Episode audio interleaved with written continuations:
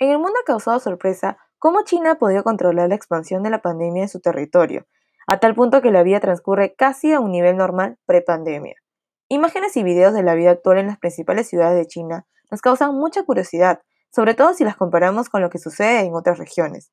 En este episodio de Sino Diálogo, invitamos a Sofía Caruncho, quien es española viviendo en Shanghai, y juntos descubriremos cómo es la vida actual en China y qué cosas han cambiado o no a raíz del COVID-19. Sinodiálogo nace por la necesidad de compartir y difundir diversos temas sobre China de una manera divertida, fresca y diferente.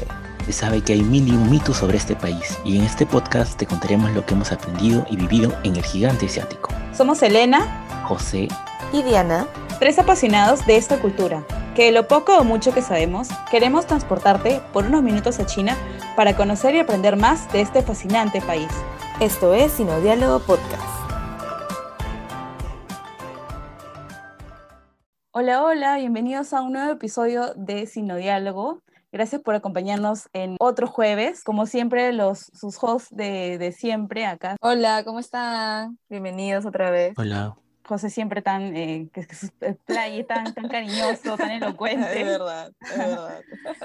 Muchas gracias por acompañarnos en este nuevo episodio. Y bueno, muchos nos han pedido que hablemos sobre China y la situación del COVID-19, ¿no? Y temas relacionados, pero queríamos darles otro tipo de información. Así que como ya han, escuchado, ya han visto en el título del, episodio, hoy les hablaremos de la situación actual en China en esta pandemia. Bueno, aquí en Perú y como en muchos otros países de Latinoamérica, ya hemos empezado, empezado el proceso de vacunación, pero la situación aún es bastante complicada, ¿no? Todavía tenemos muchos protocolos, pero vemos que en otros países no es necesario ya, por ejemplo, usar la mascarilla.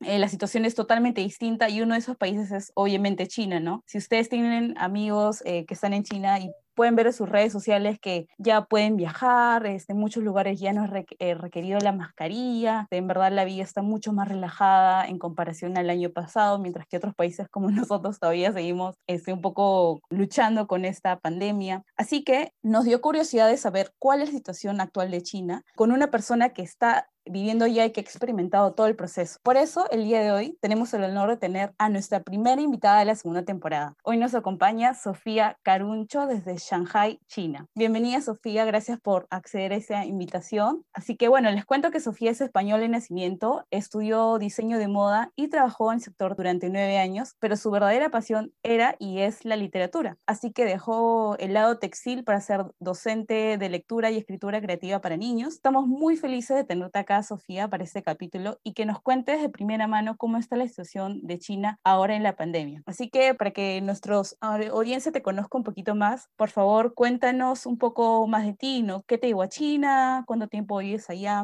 Hola Elena, buenas. Muchas gracias por invitarme, la verdad. Para mí es todo un honor hablar con vosotros, a pesar de, de la diferencia horaria. Bueno, ahora mismo la verdad es que en China se podría decir que, que la pandemia nunca pasó por aquí.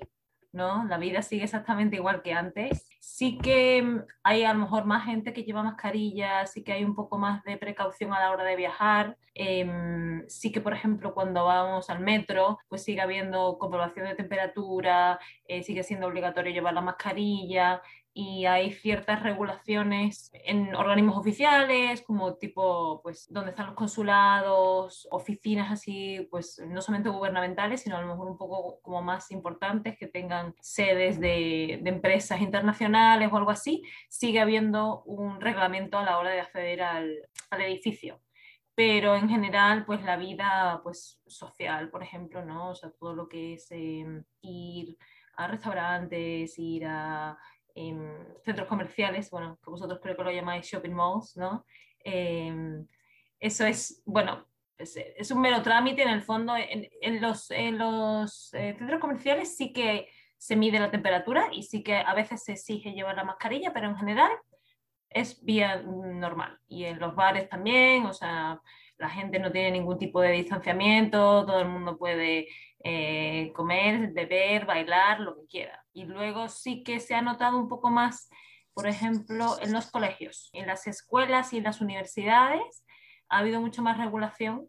Y sí que, por ejemplo, depende de cada ciudad, ¿no? Porque luego esto es un poco como Estados Unidos. O sea, al final, cada estado, cada provincia en este caso, tiene su propia regulación. Aunque hay una, un, mandato superior, ¿no? que es, es, mucho más potente que el de Estados Unidos. Pero entonces, bueno, pues depende de cada ciudad y de cada provincia, la gente puede viajar más o menos. En el caso de las escuelas, sobre todo de las escuelas primarias, tienen absolutamente prohibido viajar. Hasta hace relativamente poco no se podía salir ni niños, ni padres, ni profesores. Ahora con la vacuna, los primeros en vacunarse después del cuerpo, eh, digamos, gubernamental, eh, y el cuerpo médico, pues lo siguiente fue eh, la parte de educación. Y entonces con, desde que se pusieron la vacuna, pues entonces es un poco más fácil salir de un poco de la ciudad, pero no del país. Entonces, bueno, esta es la, la nueva lucha o, la, o, el, nuevo, el nuevo objetivo de todo el mundo, poder salir.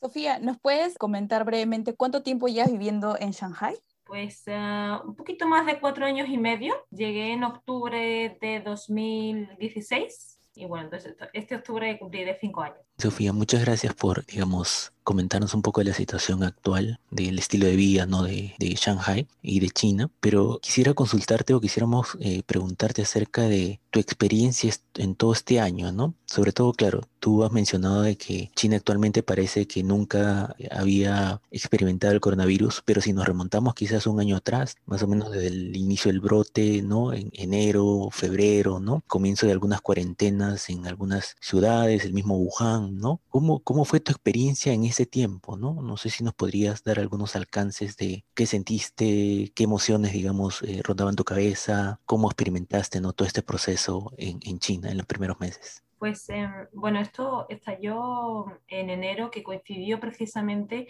con el Año Nuevo Chino. Entonces fue un momento muy confuso porque eh, la gente se desplaza mucho por Año Nuevo Chino, es la migración más importante del año. Gente que no viaja en todo el año viaja en Año Nuevo Chino. Y, bueno, es un momento en el que eh, está todo colapsado. Los precios son una locura, son, ¿no? está, está, todo por, lo, por, las nubes. Y justamente Shanghai, que es una ciudad de, de migrantes, se vuelve fantasma. De la noche a la mañana ya me pasó en mi primer año nuevo chino hace, pues eso, hace cuatro años ¿no? y medio. Eh, me quedé, me tuve que quedar porque no pude salir por temas de visado y descubrí que la, la ciudad más ajetreada del mundo puede convertirse también en un fantasma porque todo cierra, como todo el mundo es de fuera y se van a sus, a sus ciudades todo cierra y todo se queda vacío, no se ve un coche, no se ve un alma por la calle, porque además todo el mundo aprovecha también para los que, bueno, los que vivimos aquí para salir porque es, la festividad que más dura. Entonces, cuando la pandemia estalló, fue justamente en la misma época, entonces la sensación fue la misma en el fondo, fue de desolación, ¿no? Como de pronto todo está muerto, pero no se notaba tanto la diferencia porque era algo que todo el mundo sabía que iba a pasar. El problema vino con el cierre de Wuhan, ¿no? Fue cuando todo el mundo de pronto se puso muy en alerta y nadie quiso salir de casa. Eh, de hecho, bueno, yo salía pues una vez al día por lo menos a, a, darme una vuelta y justamente además como es una época de mucho frío, donde hay niebla y tal, pues eh, se añade todavía más como este, este halo de misterio ¿no? y de miedo que parece que, que hay una, un apocalipsis afuera. Como película de terror. Sí, como totalmente. Silent Hill. Como sí. si estuviéramos en, acá en Lima hay mucha neblina, me imagino algo así parecido. Sí, sí, sí, sí. sí es verdad. Justamente es que coincidió y tengo como la imagen aquí grabada, ¿no? De esas calles así fantasmagóricas. Y bueno, entonces en el fondo fue, fue más el, el histerismo por las noticias que llegaban que el verlo realmente, ¿no? Y porque además en, en, China ya habían pasado por el SARS y bueno, pues murió mucha gente, se infectaron muchos, ¿no? Y entonces estaban todos ya sobre, sobre alertados.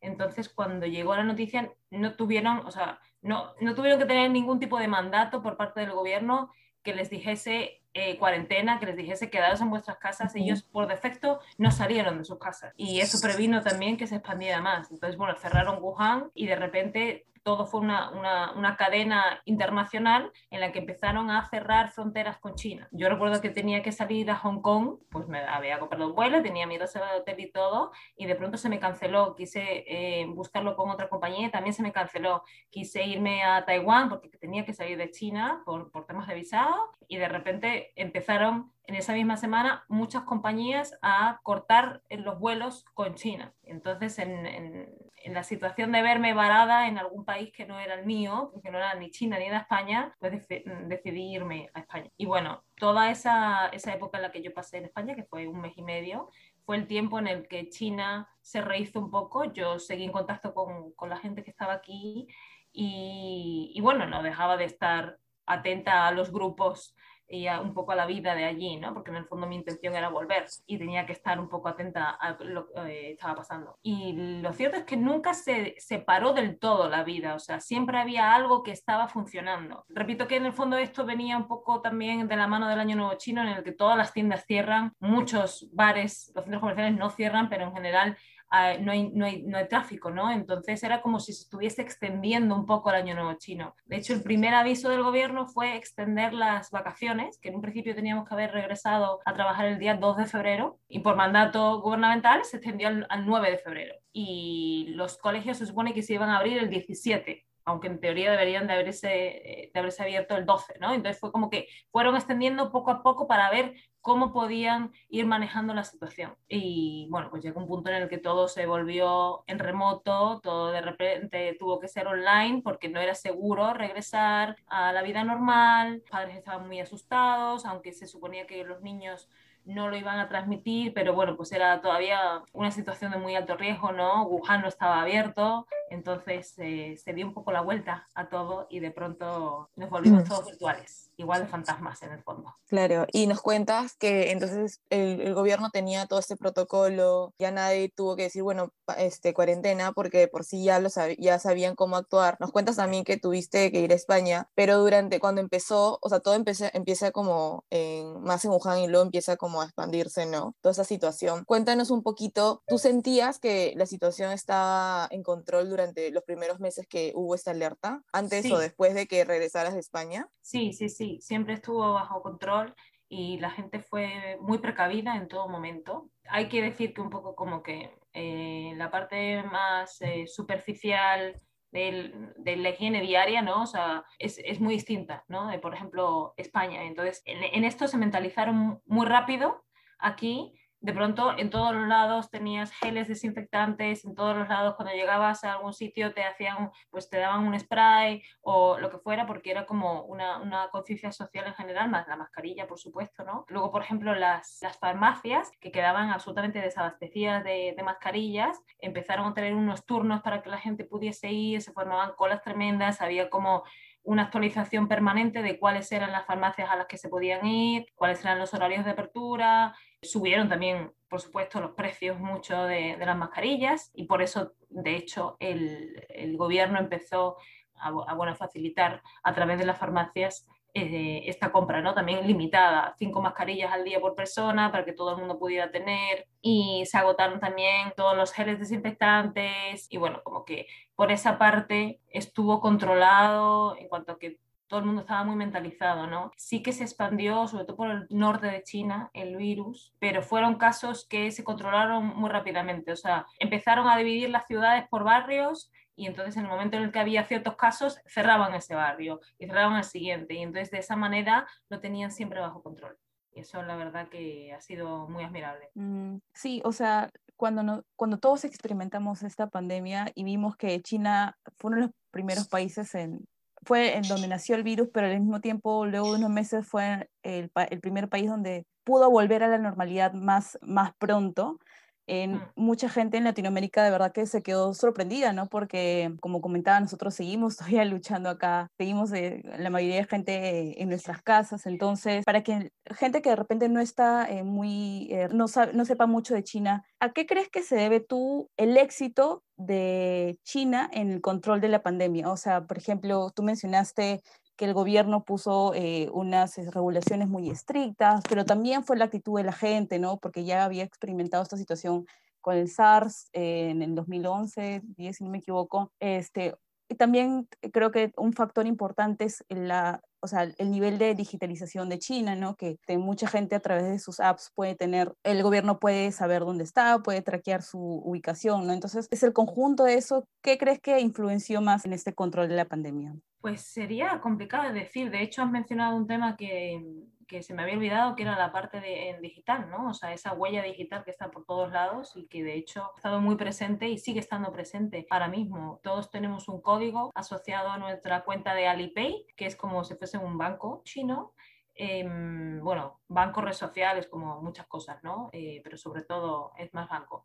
Y, mm, bueno, ellos disponen de un servicio que es, es, bueno, se llama el Health Code y a través de eso te dan eh, luz verde, amarilla o roja para saber si estás em, bueno, libre del virus o no. Entonces, sobre todo al principio se usaba muchísimo para entrar a los edificios, para, para, el transporte, para lo que sea, ¿no? Y luego el gobierno constantemente mandaba mensajes de texto a todo el mundo recordando que se use la mascarilla, recordando no sé cuántos, bueno, pues un poco como todos estos canales, ¿no? Que, que en general está teniendo todos los países, ¿no? Yo digo teléfono porque en el fondo yo no veo la tele en la televisión china, no escucho la radio china, pero supongo que sería también una llamada constante por esos medios, ¿no? Ese, y, luego pues por, canales de WeChat y por eh, Youku, por todos lados, siempre aquello estaba muy movilizado, también pancartas por las calles y, y, bueno, pues en el fondo fue una, yo diría que es una, una doble concienciación, tanto de la propia sociedad como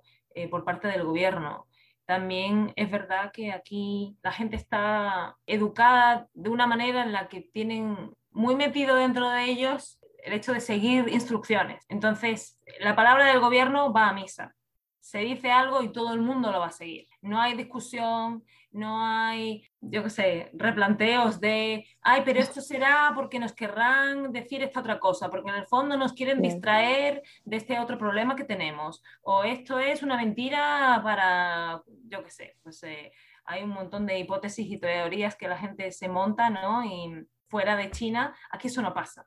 Aquí la gente confía plenamente en el gobierno y si el gobierno dice que es peligroso, ellos van a hacer lo que diga el gobierno y mm, para ellos es como el padre de familia que cuida y vela por todos. Entonces creo que va muy de la mano.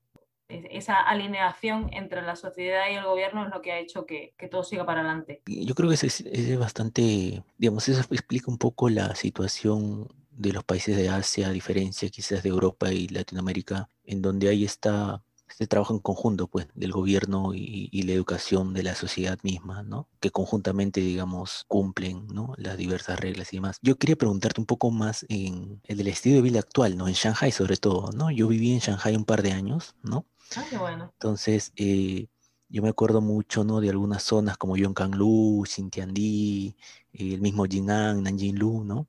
En donde el estilo de vida o, digamos, eh, la gente salía mucho, ¿no? Digamos, a los bares, a los restaurantes, a las compras. Y obviamente estas acciones o estas eh, actividades son propias de Shanghai, ¿no? Como, como ciudad. No sé si tú has visto algún cambio de lo que era, por ejemplo, Shanghai en el año 2019 a lo que es ahora. No sé si podrías, digamos, comentarnos quizás algún... Mm, sobre todo en esos aspectos, ¿no?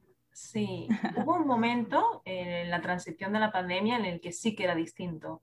O sea, a pesar de que he dicho que nunca todo se cerró, siempre había algunos bares abiertos y de hecho eh, era como si fuese una especie de gincana, ¿no? La gente iba identificando cuál estaba abierto para poder moverse para allá, porque el que estaba abierto la semana pasada de repente cerraba esta y cosas así, ¿no? Y luego había mucho chequeo del gobierno para comprobar que se estaban siguiendo las normas, que era pues ese distanciamiento que ahora existe en todos lados, ese aforo limitado por mesa, aforo completo en general, ¿no? Un toque de queda, primero pues hasta las 6 de la tarde, luego se fue ampliando 8, 10, 11, 2 de la mañana. Entonces ahí sí que se notaba mucho respecto al año anterior, ¿no? También porque había mucha menos gente. Gente que había salido y no había podido regresar por, porque las fronteras estaban cerradas o incluso antes de que se cerrasen, gente que no quería volver por miedo. Y luego la gente que estaba aquí, en muchos casos, sobre todo eh, la sociedad china, no quería salir por miedo. Entonces, de pronto era como vivir en, una, en un eterno año nuevo chino, en el que todo estaba medio muerto, ¿no? Y entonces ahí sí se notaba mucho. Pero eh, gradualmente se fueron difuminando todas esas reglas, por así decirlo, todas esas precauciones y poco a poco se ha ido volviendo a la vida normal. Entonces, a día de hoy, te diría que, que no hay ninguna diferencia, excepto que se ven menos extranjeros. Pero a nivel de, vida social o cuánta gente se ve por la calle, qué es lo que la gente hace o deja de hacer, está exactamente igual. De hecho, cuando salí de, de mi cuarentena, porque yo al regresar tuve que hacer cuarentena, para mí fue, fue un, un shock porque no sé, yo pensaba en, un, en un momento de idealización, pensé, bueno, quizá la gente se replantea un poco cómo estamos viviendo, este consumismo masivo, esta despreocupación por todo, pues a lo mejor se cobra conciencia, ¿no? Y recuerdo salir por la calle y por un lado pensar que me habían engañado, como si yo estuviese, hubiese estado esas dos semanas de cuarentena en una especie de show de Truman en el que salgo y la vida sigue exactamente igual y yo pensaba que había como una guerra campal afuera de mi casa, ¿no? Y por otro lado, ver que la gente tenía esas mismas ganas de consumir, esas mismas ganas de recuperar su vida, como si nada hubiese cambiado y no se hubiesen replanteado absolutamente nada de su comportamiento. Y eso recuerdo que me enfadó mucho. Pero, pero sí, supongo que es ciclo normal de, la gente, ¿no? Querer, lo de, querer regresar a lo de antes.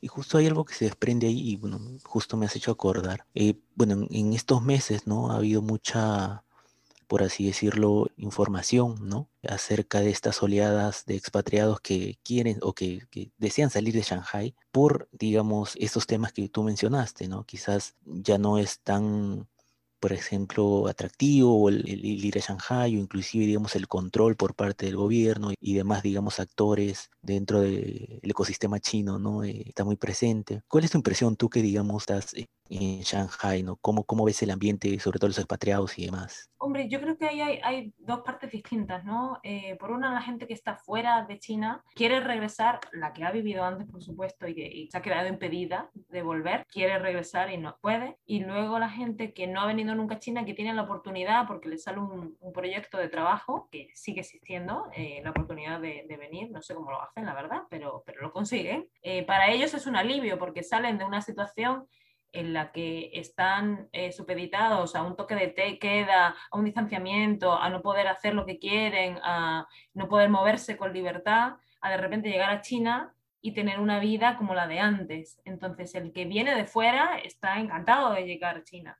El que está en China, al principio, agradecía mucho estar porque veía cómo estaban en otro lado, pero poco a poco va creciendo esta urgencia de salir, de regresar a casa, de cambiar de ambiente, de, de poder viajar con, con, normalidad y con la misma naturalidad que antes, ¿no? A lo mejor incluso no se pide tanto, pero por lo menos es, es poder salir y tener la certeza de que uno puede regresar, que ese es el mayor problema ahora mismo. Entonces hay cierta crispación porque no hay nada asegurado y porque todo cambia cada dos por tres.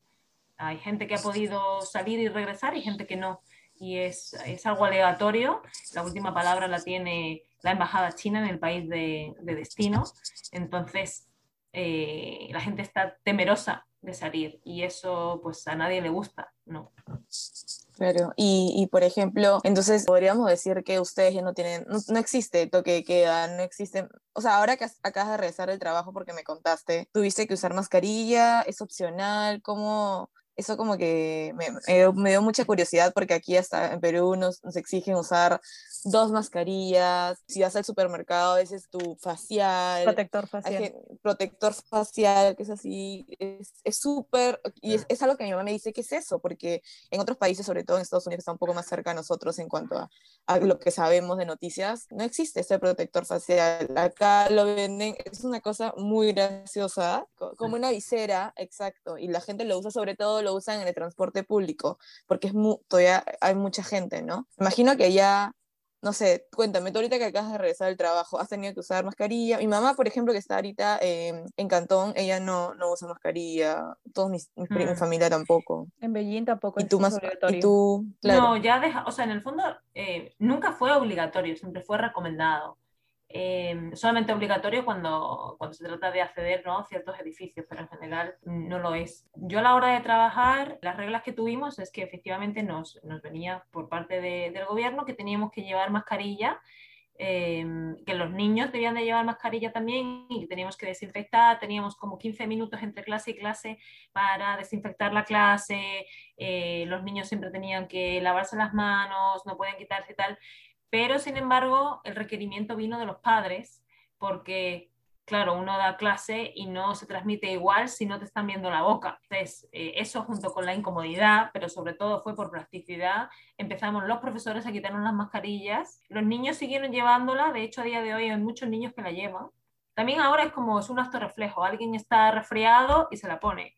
Alguien tiene un leve síntoma y se la pone por si acaso, ¿no? Claro. Em, pero está muy, está muy normalizado y es como que, bueno, un poco como quien se lava las manos. Tampoco es, es tan exagerado y nunca ha sido tan exagerado como otros países. O sea, ponerse dos mascarillas, en el fondo, si una no te hace efecto, pues dos, tampoco, ¿no? Y, y, a la inversa, ¿no? Si una hace efecto, ¿para que tienes dos? Pero bueno. Sí. bueno, eso es, eso es, algo que a mí me da mucha curiosidad porque creería que si en ese momento cualquiera de los tres ahorita va a China, nos quedaríamos sorprendidos de ver a gente sin mascarilla y, todo, todo eso. Además que también para que la gente que nos está escuchando sepa, en China también, este, bueno, en Asia, ¿no? El antes de pandemia y todo este virus, ya era normal usar mascarilla. Para ellos, este, si estaban agripados, tenían una gripe, usaban mascarilla. Si tenían alguna alergia, usaban mascarilla. Incluso por contaminación, ¿no? Como Beijing, Shanghai, a veces de contaminación, yo usaba mi mascarilla cuando estaba en Beijing. Ajá. Y bueno, no sé, ya está un poquito para terminar esta entrevista que ha sido demasiado interesante y creo, siento que todos están como escuchando atentamente todo lo que está pasando allá. Eh, Sofía, cuéntanos cómo ves el futuro, ya sea de turismo, negocios, educación en China. En este momento, no sé si se puede ir a China, nos cuentas que exactamente no, o sea, nos cuentas como que no sé cómo hacen algunos, pero si es que sí, si es que tal vez si se puede viajar, tú sabes si has escuchado de algún protocolo que se tenga que seguir. Cuéntanos un poquito de. Bueno, aquí depende un poco del, tipo de visado. En general, los turistas no pueden viajar directamente. Los estudiantes no pueden viajar ni de un lado ni del otro. O sea, la gente no puede entrar a China si viene por visita o si viene para estudiar. Hay ciertos permisos específicos para la gente que viene a visitar a su familia, por ejemplo, eh, alguien que está embarazada y, necesita que su madre venga. Si el médico em, hace como un, un volante en el que especifica que es necesario que la madre de tal venga, entonces se le puede dar un permiso especial a esa persona y que venga por dos, dos, meses, tres o algo así, tiempo limitado, ¿no? Pero en general todos esos no, no pueden eh, venir. Luego, por negocios, que antes era un trámite súper normal, tampoco pueden venir. Solamente pueden venir por eh, trabajo o por relaciones diplomáticas. O en algún caso un poco más oficial, cuando hay alguna feria importante, cuando hay algo así, una conferencia, se, se han invitado a cierta gente a venir y, bueno, pues se le ha emitido un, visado específico y especial, pero siempre con una cuarentena. Sí que ha habido algunos casos en los que eh, ha habido un, pues conferencias así como más importantes y entonces se ha levantado la veda un poco de, de la cuarentena, pero fue, bueno, pues un tema muy controvertido porque se dieron casos positivos por este tema, entonces no se ha vuelto a repetir y en, teoría se sigue eh, pidiendo la cuarentena. Luego la gente que sale de China teniendo un visado de trabajo y un permiso de residencia puede regresar con una carta de su empresa diciendo cuán imprescindible es que regrese, teniendo por supuesto sus pruebas médicas y ahora que se ha, extendido la vacuna, ahora todos los eh, ciudadanos civiles pueden ponérsela, se supone que es más fácil. Eh, el gobierno dijo que lo iba a facilitar, pero todavía no ha dicho cómo lo va a facilitar, ni desde cuándo, ni nada en el fondo. Entonces está la situación muy incierta.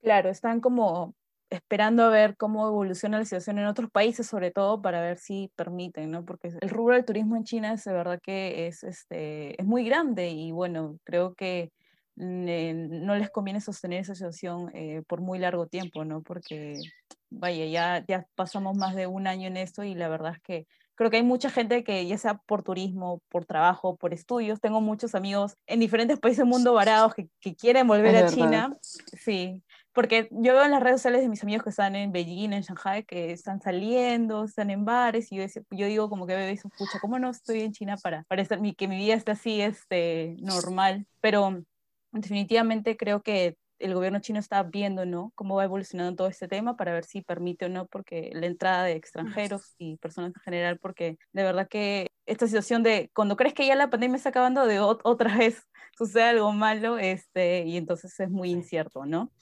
Bueno, Sofía, eh, te agradecemos por este tiempo y espacio que nos has brindado. Muchas gracias por, por todo, por compartir toda tu experiencia. La verdad es que creo que ahora todos tenemos una imagen más clara de cómo empezó, cómo ha evolucionado y cómo está ahora la situación allá eh, en China.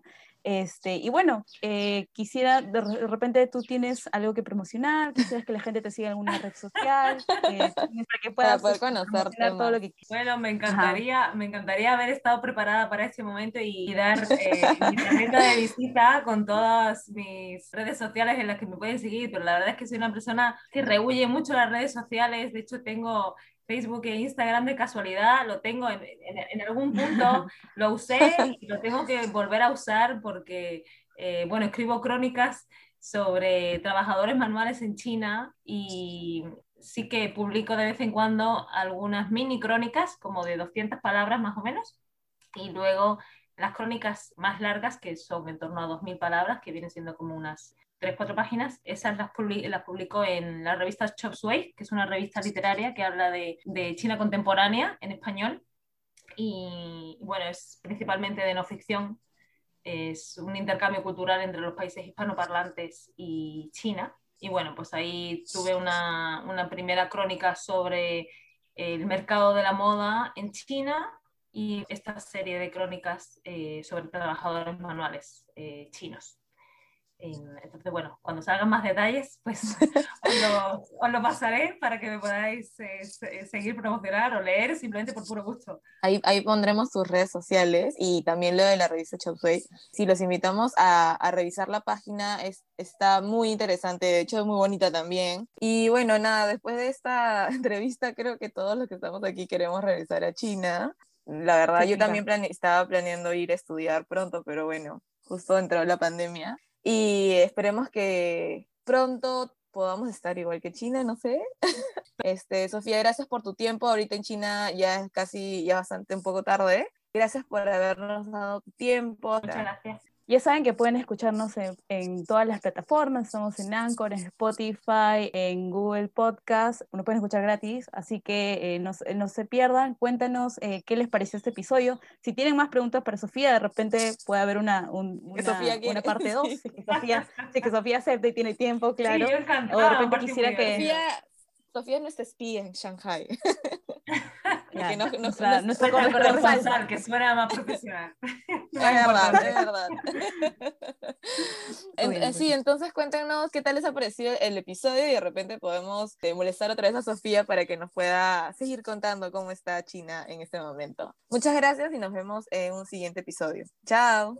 Gracias a vosotros. Chao. Gracias.